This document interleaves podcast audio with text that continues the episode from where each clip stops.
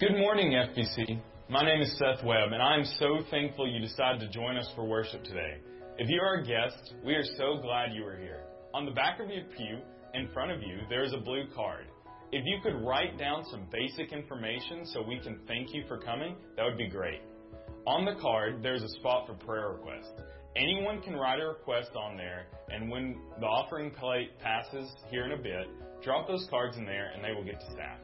For now, I'm going to share some announcements about what is going on in the life of our church so you can know how to be involved. Our annual Christmas program, called Noel, the Divine Mystery, will be on December 8th at 6 p.m. Our music ministry will be leading us in a time of worship centered around Christ's birth and the work he did on the cross.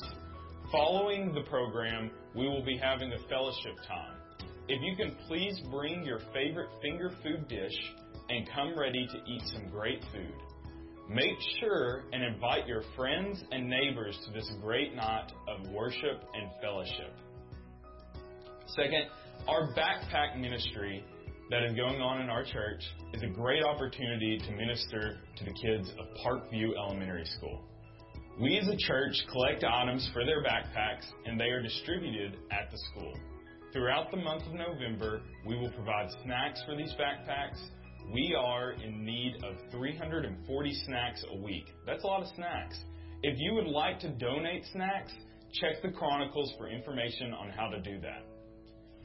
Lastly, I would like to remind you of our Pray, Give, Go emphasis for this month. We are highlighting Operation Christmas Child. OCC provides Christmas gifts for children in need around the world and presents the gospel to them. This is a great ministry that FBC Cookeville has been a part of for a long time. For information on what to put in shoe boxes and ways to serve, check Sunday's Chronicles. Those are the announcements we have this week. Make sure you look at the Chronicles for other opportunities. I am so thankful to be worshiping with you today. I pray this service would encourage you and challenge you to live more for Christ in your day to day life. Have a great day, guys.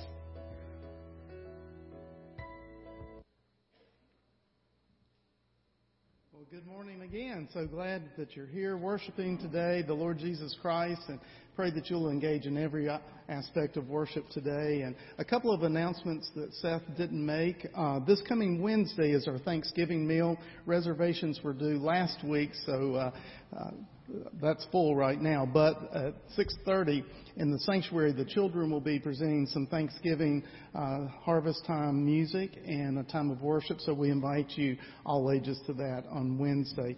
Also, let me reiterate about the blue cards. If you're a guest, please take one of those cards, fill it out, and then when the uh, offering plate comes through later in the worship service, just drop that in. Or better yet, you can take it and uh, take it to Pastor Scott after the service. And if you're a first time guest, he has a special gift for you. Also, I want to remind the college students we feed you each Sunday. And uh, but this Sunday, the deacons are doing a a chili cook-off, and so you'll be judging who has the best pot of chili, and then enjoying that. There will be some other things there if you're not a chili eater, like maybe a hot dog or something. But anyway, it'll be a great time of fellowship and um, a, a neat opportunity after the service in the fellowship hall. Again, at this time, if you would stand, greet those around you, especially look for somebody you don't know, introduce yourself to them. Thank you.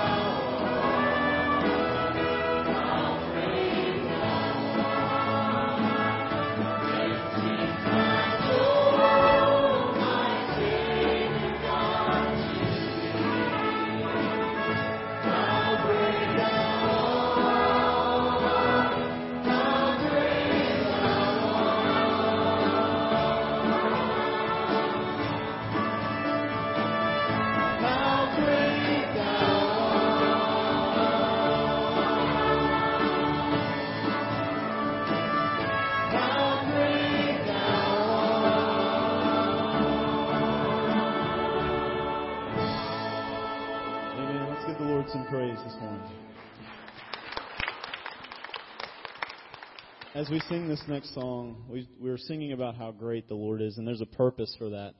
Because today we're talking about worship and what it means as a congregation, all of us to gather here and worship. And so the purpose we gather is because of Christ and because of his death on the cross for us as believers. And so as we sing this next song, we realize that Christ is the breath in our lungs. He's the reason that we're able to do anything. So I pray that we would consider that this morning.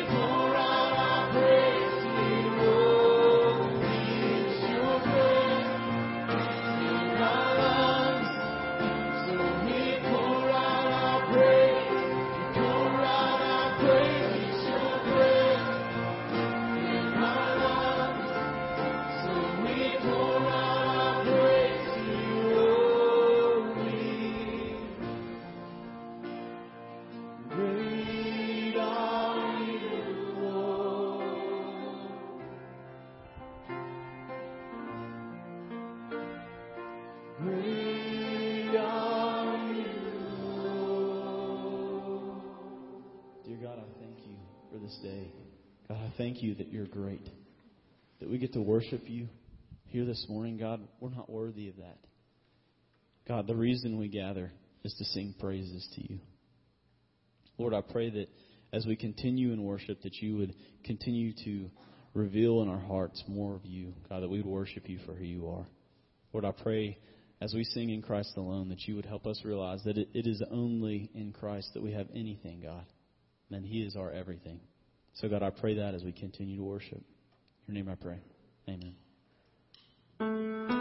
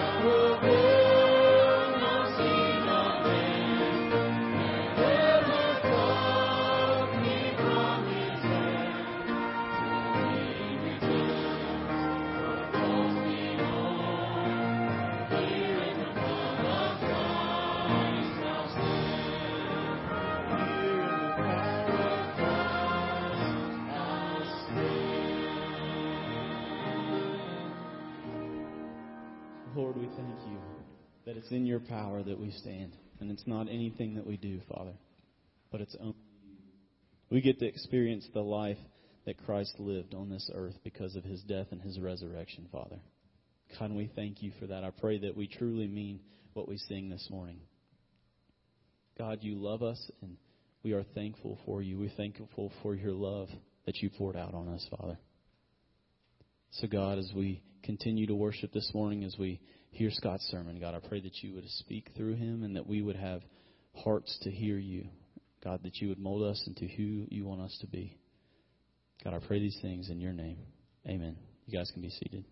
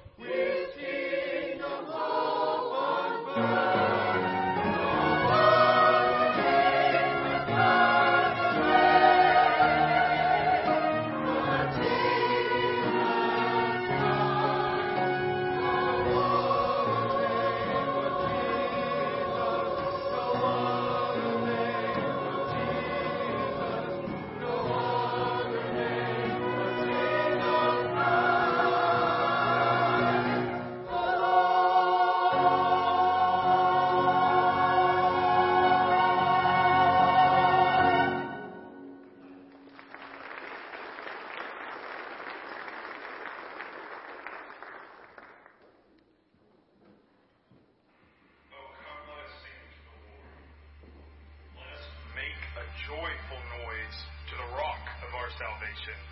Let us come into his presence with thanksgiving. Let us make a joyful noise to him with songs of praise. For the Lord is a great God and a great King above all gods. In his hand are the depths of the earth, and the heights of the mountains are his also. The sea is his, for he made it, and his hands formed the dry land.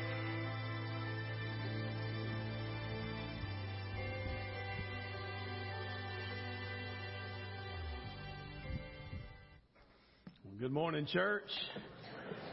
Turn with me to Psalm 95. That'll be our text for today.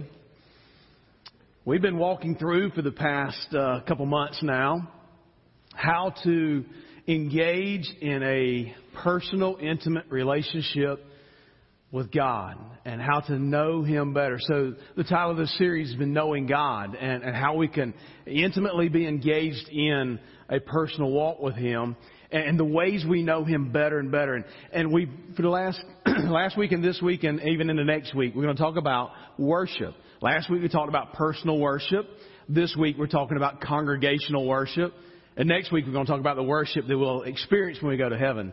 That future worship, uh, what we'll see. I, I promise you, I could spend a whole series just on the one topic we're going to talk about this morning. There, there's going to be so much left undone unless we just agree now to stay through lunch. Is that good with y'all? Uh, we, we can stay and just dive into this text and, and really spend a good amount of time. I, I believe there's so many uh, opinions and and positions on worship, and and a lot of times the positions are based on what songs we sing. And, and, and, we think of worship in the, direct correlation of a song. And let, let me just say, worship is music, can be music, but it's not only music. That is not the only way we worship God. There's so many ways we worship God. So, so singing is just one aspect of it. And, and this morning I want to dive into more aspects of worship and what true worship is before God. He calls us to worship, and and we gather together regularly. And, and our, our sole purpose, our, our sole purpose should be in our gathering for the worship of our Savior. So we, we focus on ways we can worship. We, we think about what worship is. And intentionally this morning, as, as we've gathered here, we've, we've had worship in multiple ways. And, and we'll have worship in more ways before we leave. So we, we first engaged with a, a video and it told you a few things that were going on in the church. It's, it's good to give praise to God what's going on. So we, we worship God for the things that's going on at First Baptist and around this world. We also uh, got up and, and greeted everybody and, and fellowship. And, and I worship God in the time of fellowship that, that God's brought us all together.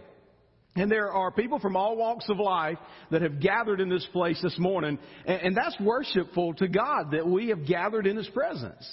And, and we sang songs, and, and truly that is, that is worship. We can yield our hearts to God as we sing scripture and sing praises to Him, and, and we can worship Him through that.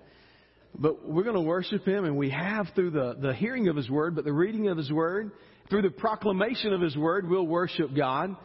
And then there will be a time of invitation. As long as God calls me to pastor His church, I'll, give a time for an invitation so that you can respond because it is worship when we respond to God and the call God has on our life. Not only that, we'll, we'll have a time of worship where we can return to God sacrificially. He has blessed us in so many ways, and we get a chance to participate in, in, in a kingdom ministry of, of making the gospel known to the ends of the earth through our tithes and offerings and, and gathering together to do things that we couldn't do alone, but collectively we can do. And even with the greater church, we can do more for the glory of God. So we'll do that through sacrificial giving of our tithes and offerings. And, and then we'll say, well, is that all the worship we're going to do here today? Well, no. No, we'll, we'll actually leave this place. And we'll go into the highways and the hedges of this world. And we'll move into Cookeville, Tennessee and we'll do what the choir just talked about, about carrying the gospel message to the ends of this earth. And, and we get to do that in a form of worship because it is worship unto God when we carry forth the King's business and, and the knowledge of who He is and the truth of Scripture. So we get to do that. So it's continual worship.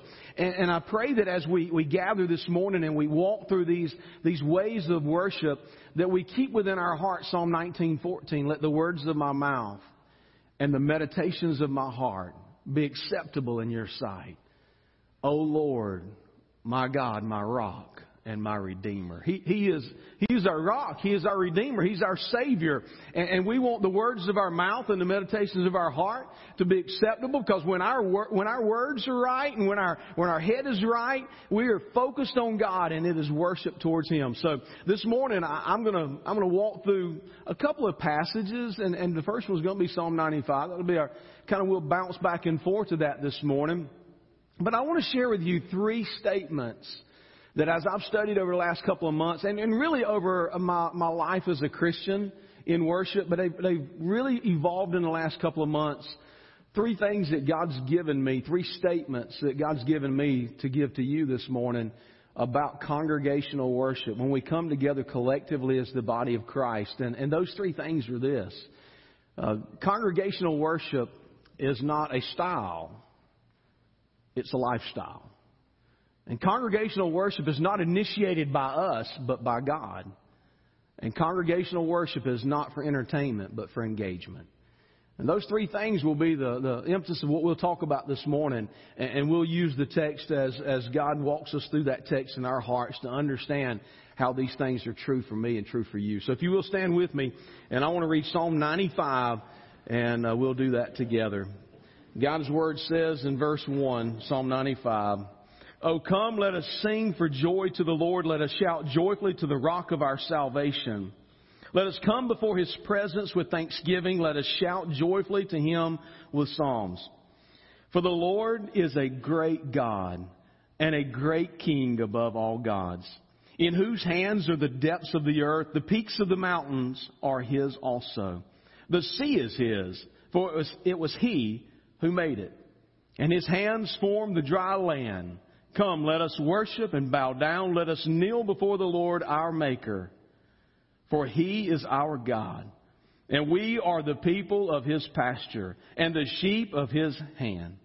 Today, if you would hear His voice, do not harden your hearts as at Meribah, as in the day of Massah in the wilderness, when your fathers tested me, they tried me, though they had seen my work. For 40 years I loathed that generation, and I said they are a people who err in their heart, and they do not know my ways. Therefore I swore in my anger, truly they shall not enter my rest. Father, we love you and we, we're so grateful, God, for your word. Thank you, Father. We get to gather in this place this morning and, and hear your word. And Lord, uh, contemplate uh, based on Scripture and, and what you would speak into our hearts this morning, what worship truly is. So, God, move in us. I pray, God, that we are touched, transformed by you and your word this morning. I understand, God, you've appointed this time for us. I pray you to anoint me, Father, to preach your word to your people whom you love. And let it resonate in our hearts and do the work that you desire it to do. We pray this in Jesus' name. And all God's people said, Amen. So the first thing we want to talk about is congregational worship is not a style, but it's a lifestyle.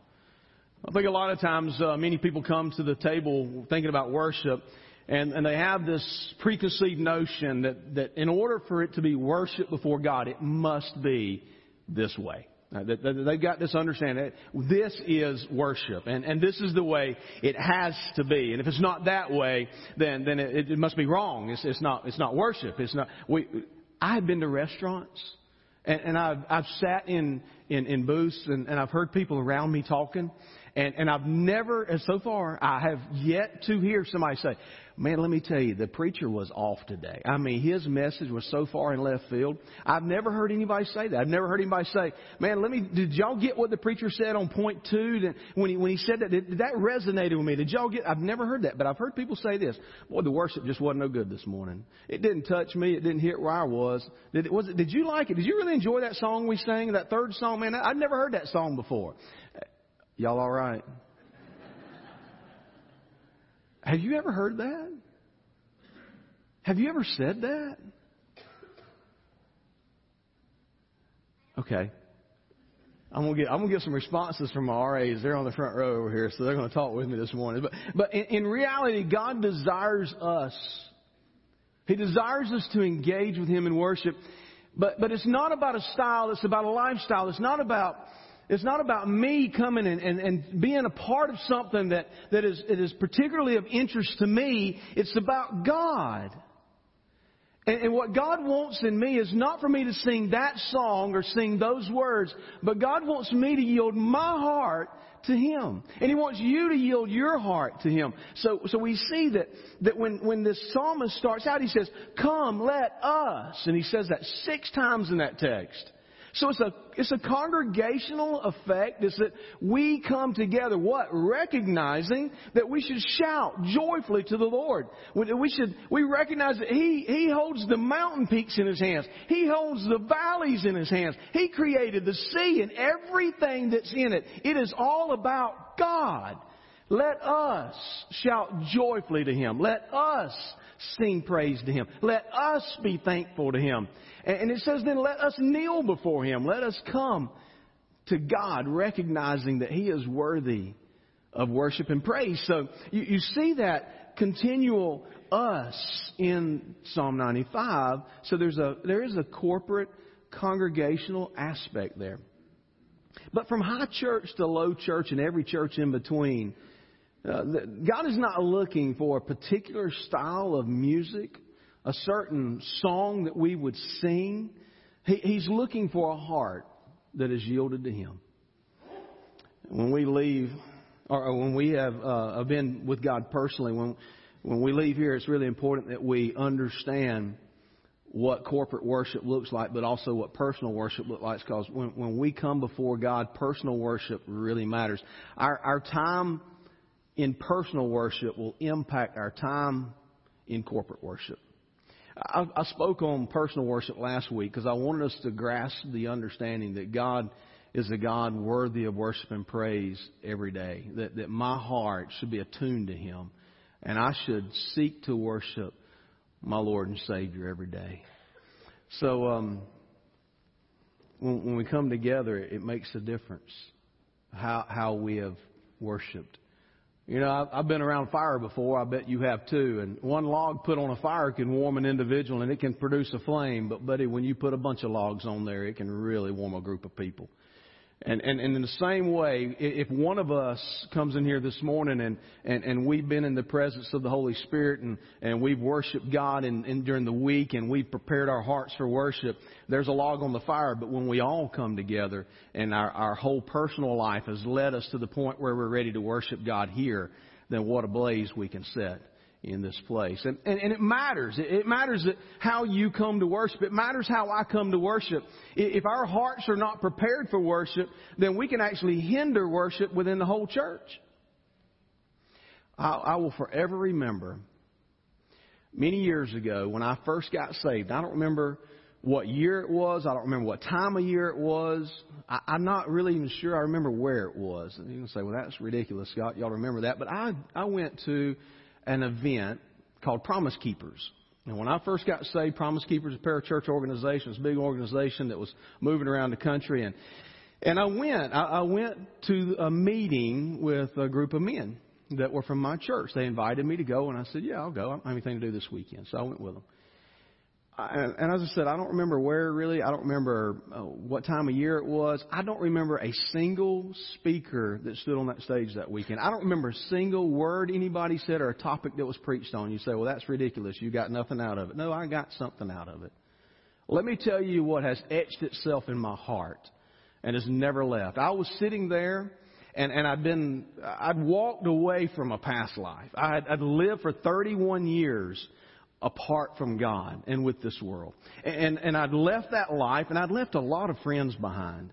So I'm, I'm just honest with you. I felt pretty alone at the time. When I went to this conference that day, I, I, I felt like maybe, I mean, this is new to me. I, I don't know if I'm the only one that feels this way. But I was really alone in my walk with God at that moment. And I looked around that evening as we stood in the upper seats and, and we sang songs to Jesus. I looked around and I saw tens of thousands of men with their hands lifted before the Lord in heartfelt worship crying out to Jesus. And it touched this boy. It made such an impact on me. I looked around I said, I'm not alone. I, I, there's others that are, that are passionately pursuing God. And it was a great encouragement to me to experience that, that setting of worship where those men were just high lifted hands before Jesus and hearts yielded to Him as they say. I've never heard a choir sound as good as what I heard that evening. And it resonated with me. I came out of there. I, I didn't know. I didn't remember a speaker. And no, I, I'm not sure that I could tell you anything I heard, but I can tell you this.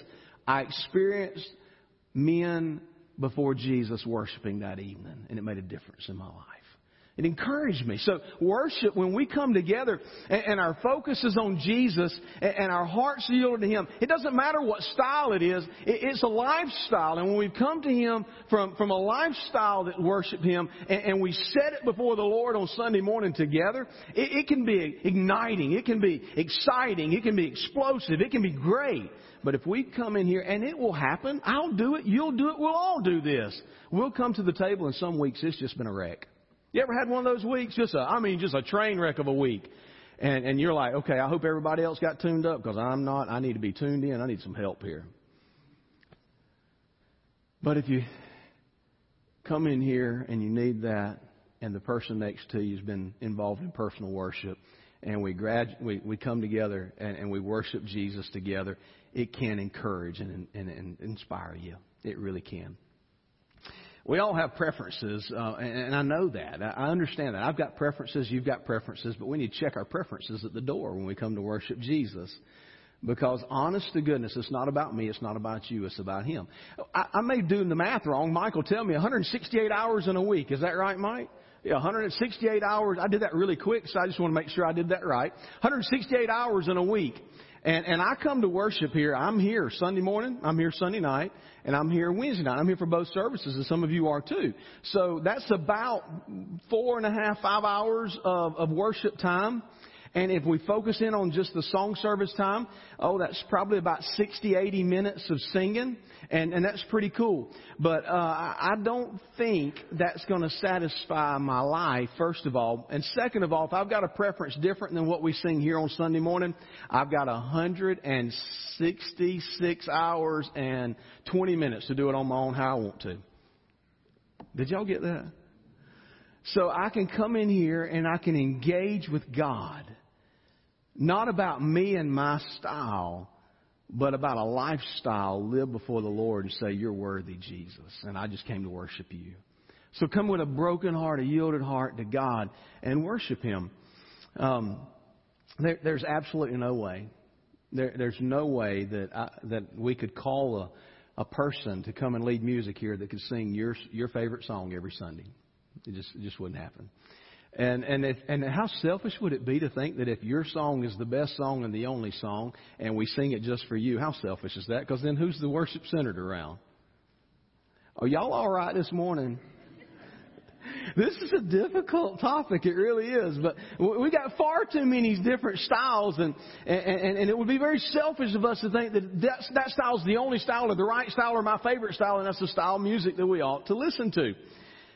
I, I, I do know this if there is a style of worship, though, that would reach the lost generation that's not in this church, I'd rather sing that than I had what sings to me in my heart. Because worship, what is worship? Let me just step aside here and say, what is true worship? I believe as I, I look over the ministry that God's blessed me to be a part of, and I think about what worship truly is, and all the scriptures I've read, and the time I've studied in the Word, I believe worship is truly this obedience. That, that it is obedience before God. And what is what is what are we to be obedient to? Well, I think it's multi-layered, but I, I can understand this. In in uh, Jesus' resurrected state before His people, He said this: "Go therefore and make disciples of all the nations, baptizing them in the name of the Father, the Son, and the Holy Spirit, teaching them to observe all that I've commanded you, and lo, I'm with you even to the end of the age." So we've got Jesus commanding and commissioning us to go and make disciples. So the, the, the true worship before God would be obedience to His command to go and make other worshipers. See, there are, there's a whole lost group of people in this world that do not have a personal, intimate relationship with Jesus. Many are in the church, and that's great. They're here. I'm glad. I'm glad lost people come to church. That is the best place for you to be, so you can hear the gospel, the good news, give your life to Jesus, and be changed and transformed, and live as a worshiper. But it's impossible to worship the God you're not saved by. So as we, we go out in the world, worship is to carry out the command of Christ and make disciples who become worshipers of Jesus. That's what true worship is. So if, if it means that, I look, I look and I really like this song and I really like that song and I focus now worship just on music and that's inappropriate anyhow, but I come and say, well, I want to sing those. Well, what if we sing things that we really like but nobody else likes? And what if, what if there are opportunities within our community to reach our community with styles of music that maybe not we're not maybe it's not our favorite, but maybe it's what the world is singing to and it resonates in their heart, and we can put Christian lyrics to it. I just want to step off on a limb here. And the Salvation Army, William Booth in the 1700s, he took bar tunes because the people of the world resonated with the bar tunes. They'd been in the bars and they heard those songs, and he put Christian lyrics to it. And buddy, the church was in an uproar you mean you're going to take bar tunes and put Christian lyrics to it, and we're going to sing that on Sunday morning? Those are now in the hymnal, and they're our favorite classics. I'm just saying. So it's amazing what happens from 1700s to the 21st century. But but in reality, it it touched the world. And Booth was more concerned about reaching lost people than he was singing his favorite song. And he recognized that worship was a whole experience, not just a song. So he brought people to the table that could hear and could be touched and hear the gospel and the good news and be saved. So would you rather worship be pleasing to you or pleasing to God? That's a question we have to ask ourselves. It's not a style, ladies and gentlemen. It's a lifestyle. That's what it is. So congregational worship is a lifestyle, not a style, but also we, we understand that congregational worship is not initiated by us, but initiated by God. And, and I really want to delve into that because why, why, did God tell me to say that? I think a lot of times we feel like we control the worship and, and we set the tone and, and we, we actually come before Jesus trying to get his attention. And, and God is getting our attention. It's not about us getting his attention. He's initiated this. And throughout all of history, we see that. I mean, what happened in the garden? We know that God came down and walked with Adam and Eve. It was God that did that. God met them. He came to them and He engaged them. He, he initiated the conversation. And then we see that Jesus, when He came to this earth, He hung on a cross. And He initiated mankind to Himself. I, I want you to see a couple of uh, verses with me. In, in John chapter 12, verse 32, we see this text say this. It says, And I, if I am lifted up from the earth, will draw all men to myself. Jesus initiated people. He put himself up there on the cross and he drew mankind to himself. He, he, did that. So not only that, we see that God now invites us. He invites you, he invites me. He's consistently been engaging us, initiating that, that opportunity for us to worship Him. He, he initiates that in our lives. And, and He brings us into His presence. And we celebrate what He's done in our lives. I want you to see what Hebrews chapter 4, verse 14 through 16 says. It says this. Therefore, since we have a great high priest who has passed through the heavens, Jesus, the Son of God, let us hold fast our confession. For we do not have a high priest who cannot sympathize with our weakness, but one who has been tempted in all things as we are, yet without sin. Therefore, let us draw near with confidence to the throne of grace so that we may receive mercy and find grace to help in time of need. So what, what are the scriptures telling us there? Jesus is not someone who can't sympathize with us. He's been here. He's lived in this, in this flesh. He knows. He understands. He, he was tempted and yet he did not sin, but he dealt with what we've dealt with. He's been here. Just as God came down and walked with Adam and Eve, Jesus came down and walked with us. Fully God, fully man. And, and he, he, he's passed through that opportunity. He did it without sin. And now we can boldly go with confidence to the King that knows us and came to us. We, we, can, we can approach the throne room of grace boldly and we can go to him. He's because he's invited us into that throne room, not because we're worthy of that, not because my life is good enough and your life is good enough, but because God is good enough. He has offered us the opportunity. He has initiated the opportunity to engage us and brought us in. And, and not only that, we see in Revelation chapter 3, the text tells us this in verse 20. Behold, Jesus speaking, I stand at the door and knock. If anyone hears my voice and opens the door, I will come in to him and will dine with him and he with me. See, it's not that we're knocking on heaven's door trying to get the attention of heaven, but Jesus is standing at our heart's door, knocking on our door. And He is offering us the opportunity to open that door and engage with Him. And we can come in. He can. He will come in when we open that door, and He will dine with us, and we can dine with Him. But He initiates. And God has initiated in our life. See, I, I just want you to grasp this. Don't, don't miss this because you say, well, no, no, Scott, I, I pretty much initiated. I feel like I, I'm in the driver's seat. I'm a control freak and, and, and I, I know this. I, I'm not saying I am. I'm saying I was acting like you then, okay? but did you say, I, I've got this under control. I'm the one. And no, you're not. I mean, because let me just explain something to you. Romans chapter 3 tells us that we are dead in our trespasses and sin. Have you ever seen a dead person initiate anything? Go to the go to the graves. Go to the cemeteries today. No, no dead people are going to initiate anything. But Jesus raises us from death to life. He saves us, and salvation is going from death to life. He gives us new life. He breathes it into us. He gives us a new heart. He gives us a life transformed, a new life. He initiates salvation in us. And, when we, we respond in that, yes, Lord, or we reject that and say, no, Lord. But it's God that initiates, not me, not you. So I'm grateful that we have a God who initiates us in worship. And one of the most beautiful stories, if I just go cover to cover, Genesis 1 to Revelation 22, I know, I know there are many places I could have landed today. But I think one of the most beautiful displays of, of God explaining to us, to me and to you, about how He initiates and how, how, he, how He reaches out to us is the prodigal son. Jesus stood before His people with a parable. and He said, Let me just tell you about a prodigal son. This, this kid his dad was offering him this, and he rejected his dad and walked away. Disrespected his dad and, and, and walked off. He chose that the life which he could make for himself would be better and more pleasing to him than the life he would have with his father. So he walked away, and he found himself in great need and want.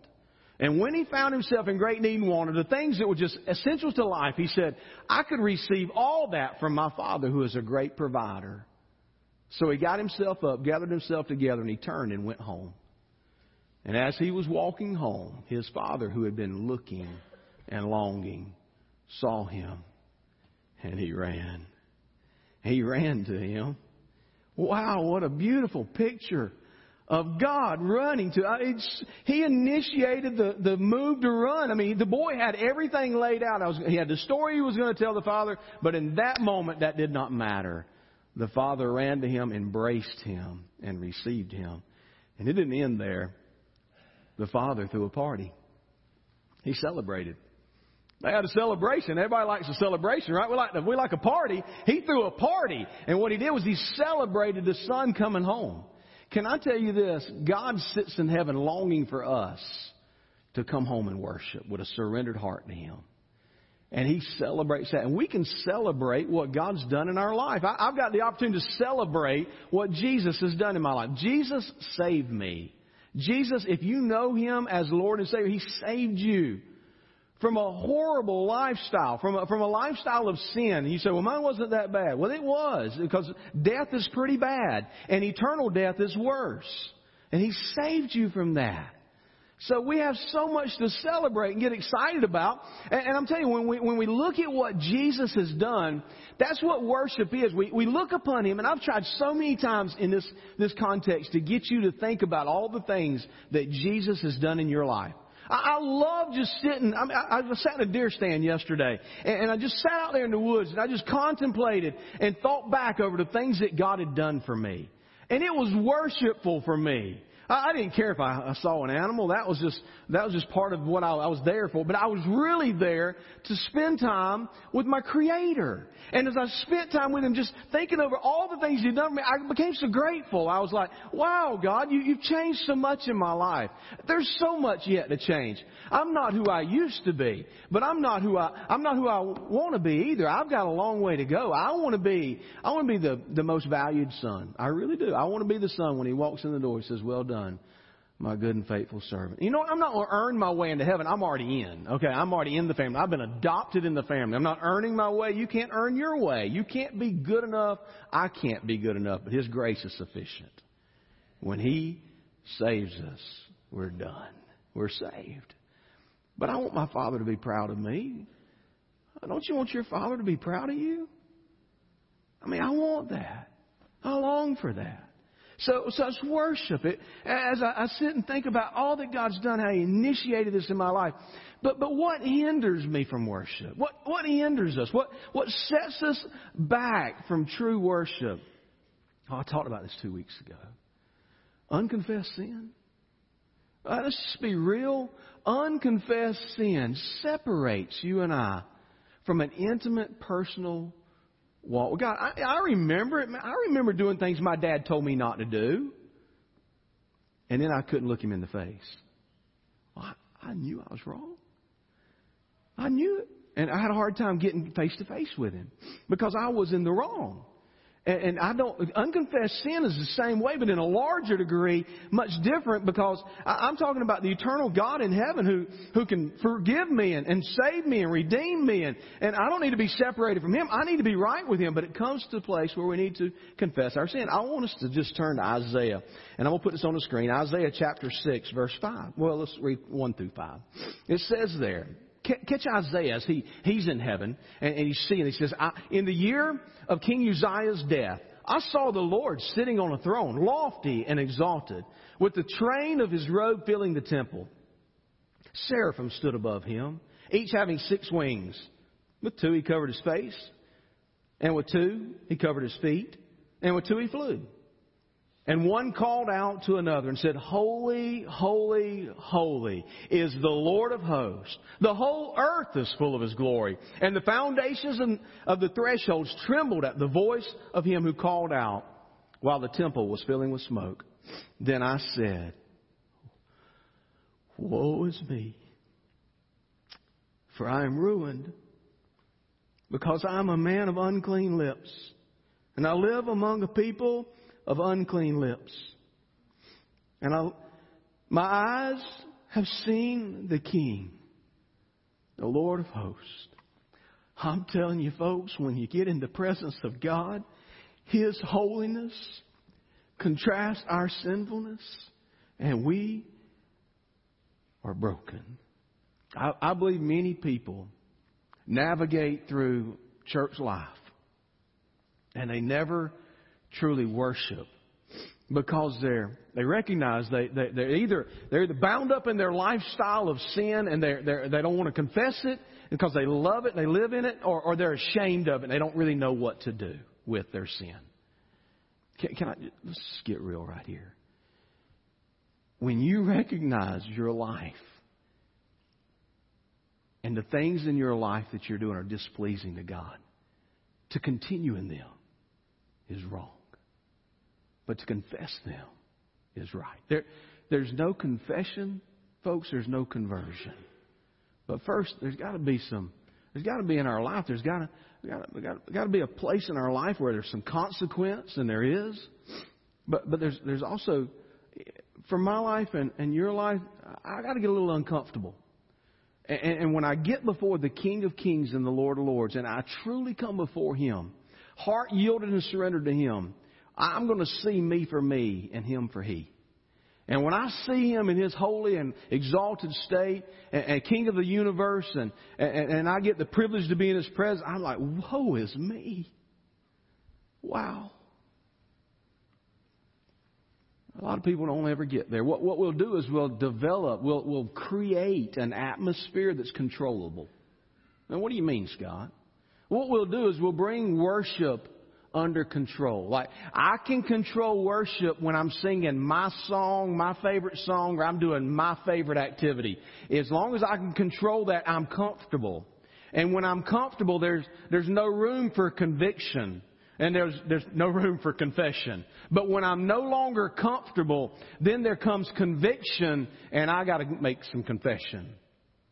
So here's where I'm trying to get with you this morning. If we create a worship that we like,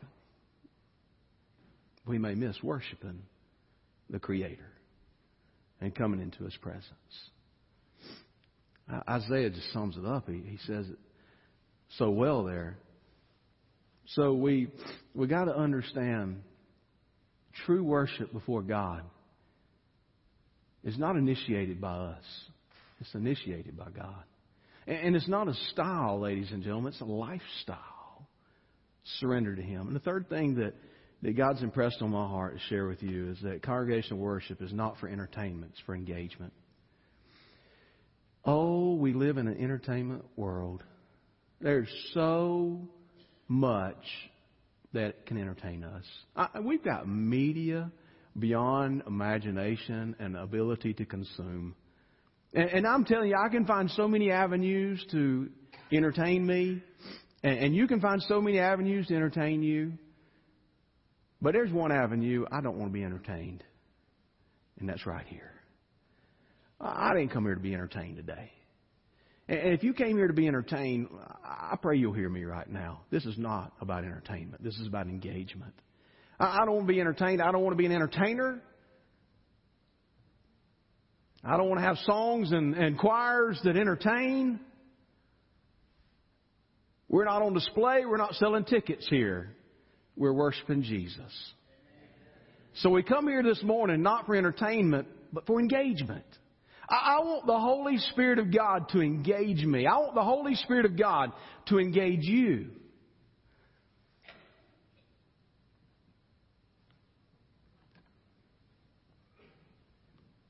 Sure, I, I, I want to do my very best, but not for you.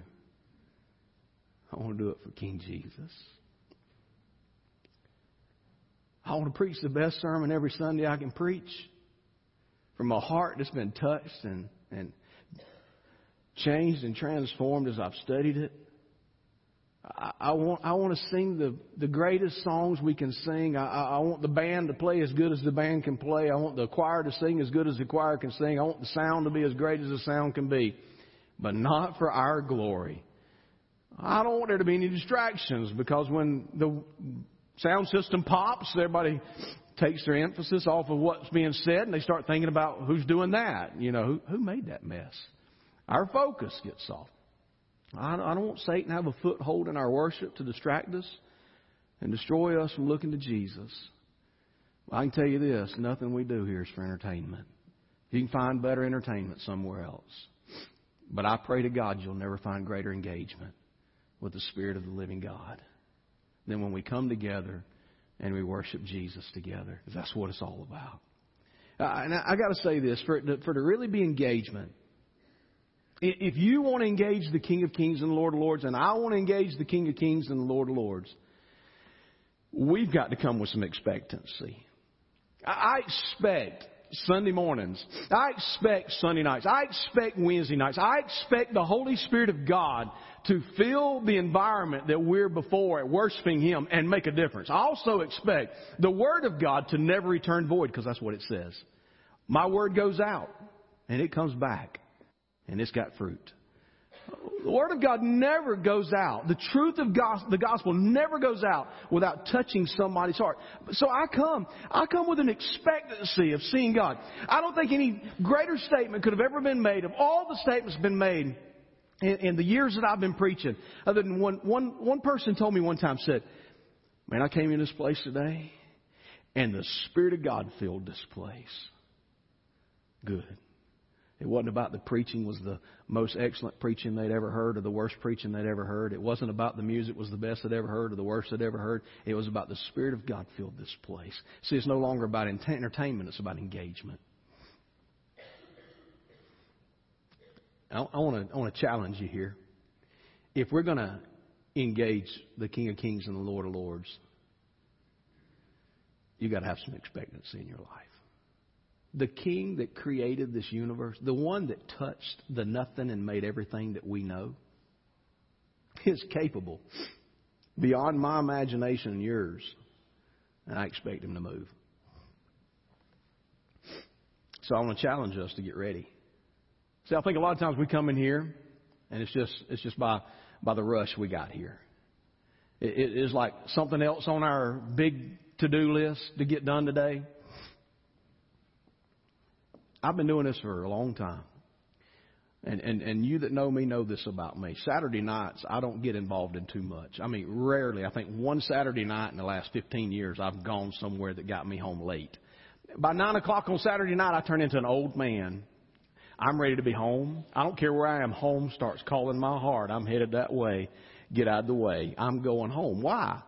Because Sunday's coming and I want to be with Jesus. I want to get my heart ready. I want to read over the text again. I want to pray through it. I want to, I want to really understand it. I want to embrace it. If God's got anything else He wants to say to me, to say to you, I want to hear it. I want to know. I want, I want to pray over the place. I want to, I want to pray over what He's going to do. I, I, want, I want to be ready. Sunday morning I get up. I get up earlier and I get up any other time. I get up on Sunday morning. I'm ready. I want, I want to get in the Word. I want to pray. I want to. I know it. I could have preached it on Wednesday. I, I, I'm going to work on it until I got to preach it. I'll work on it. If I had another week, I'd work on it some more. Or another week, I'd work on it some more. I'm never finished working on a sermon, but I'm up Sunday morning not to rewrite my sermon, but to be with Jesus because I expect something's going to happen. And I, I come in here and I don't want you to. I want you to join me in that. It, it means we got to set aside something in our life to expect it and see it happen. I'm telling you, I've learned a lot in life, but I have learned this that resonates continually in me. Where there's no investment, there's no return. If I don't invest in it, I'm not. It's not going to return me much. I rode by a bank one time, and the guy said, "You see that bank over there?" I said, "Yeah." He said, "I've got no interest in that bank." He said, "But I've never made a deposit." He said, "Life of Christ is so much like that. If you never make an investment in it, there'll never be a. If you never make a, a deposit, there'll never be a return on the investment. But I'll tell you this Jesus will not disappoint you. When you give Him your life, you invest in Him, you yield your life completely surrendered to God, God works in your life. And we need to come together and say, you know what, God, this is worth, this is worth getting excited about. Somebody is going to get changed Sunday. Somebody's life is going to be eternally transformed. They're going to go from death to life, and I want to get excited about it. I want to see it. I want to be there for that one.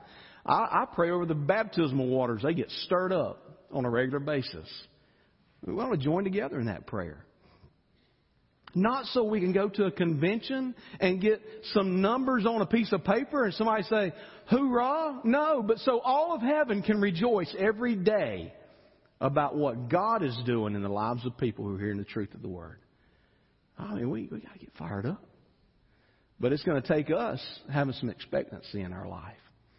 So if, if worship's going to happen, if we're going to see something happen, we got to recognize worship is for God, worship is towards God, and ultimately worship is celebrating what God's doing and done.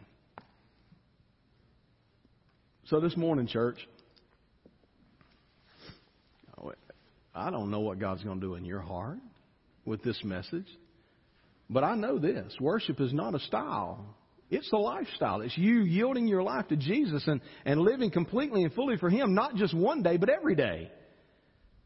Don't, don't expect the worship leader, if you will, the, the song leader, to tune you up in 20 minutes when you've missed it all week.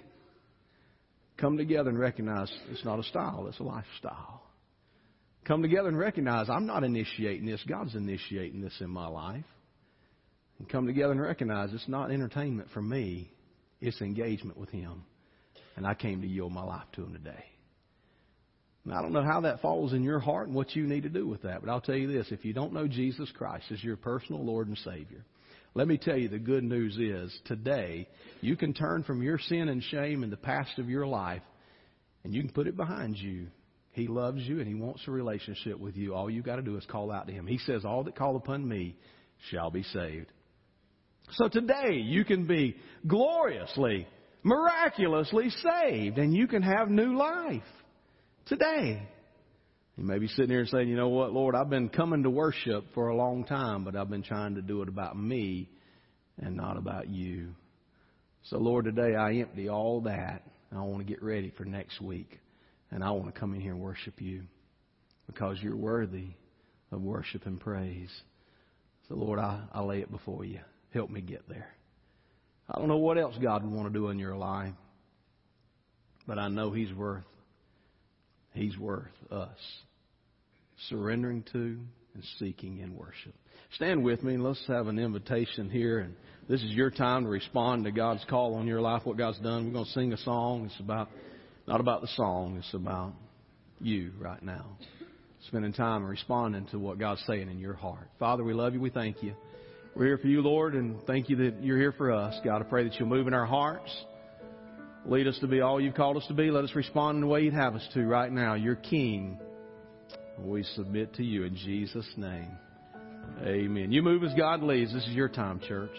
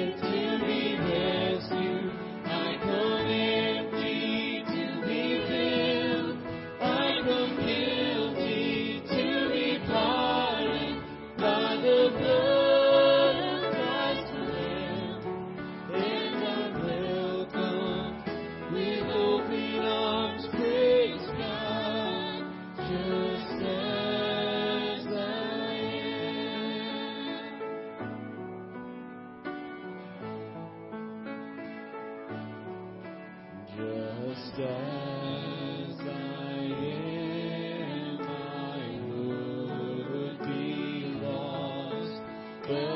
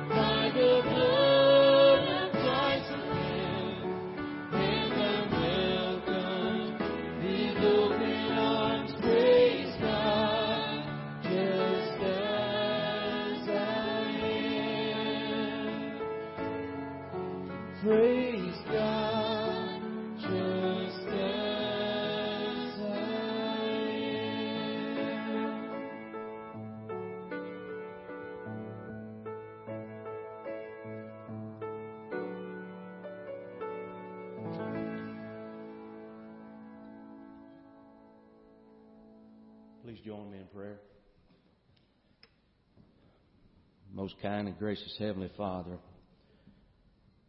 sovereign King and Creator of all, merciful Savior, we praise you, God, for who you are. We praise you for the opportunity, Lord, that you allow us to come in your presence, Lord, to give you the praise and honor and glory that you deserve.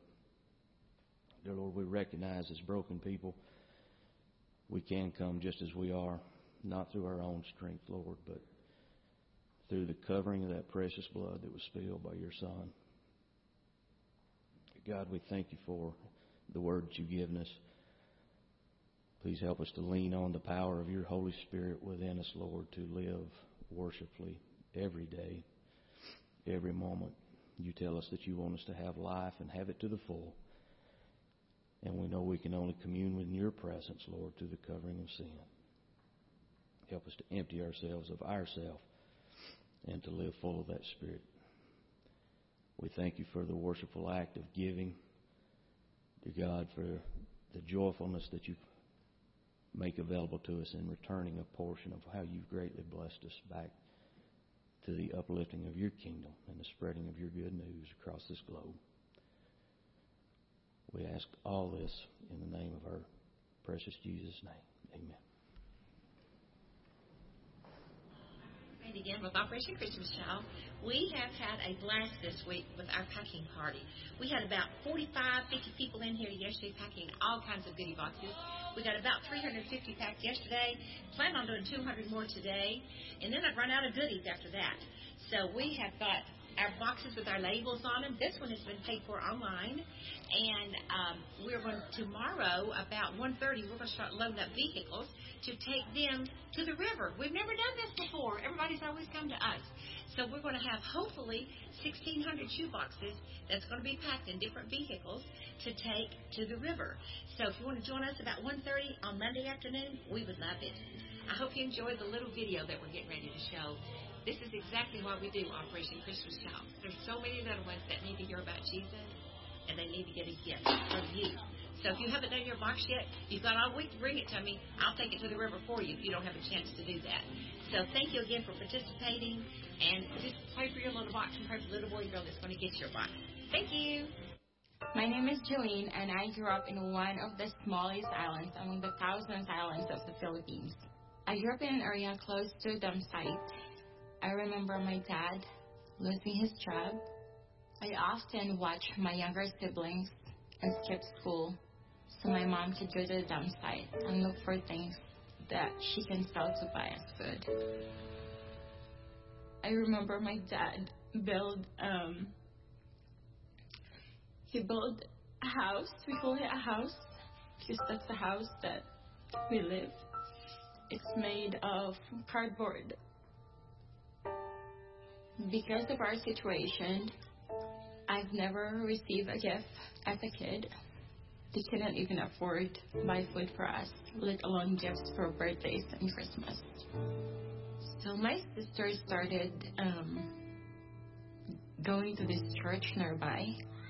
I remember I went after her one time, and the pastor in that church invited me to come help them. I happened to help out the people, handed out shoebox to the kids in the neighborhood, including my sister. Every time I hand shoebox to the kids, there's a glimpse in my heart that I hope I can get one too. Little did I know towards the end, a lady came up to me and gave me the extra shoebox. I just felt so loved. Everything on the shoebox were very special to me. So it was the first gift I've ever received, and it was around Christmas. In seeing new items like notebooks and pencils, it was amazing. Now my life is different. I am forever grateful and blessed to be able to pack a shoebox with my husband and my girls. The feeling of giving back and knowing that this box represents a face of a child is amazing. Thank you for packing a shoebox.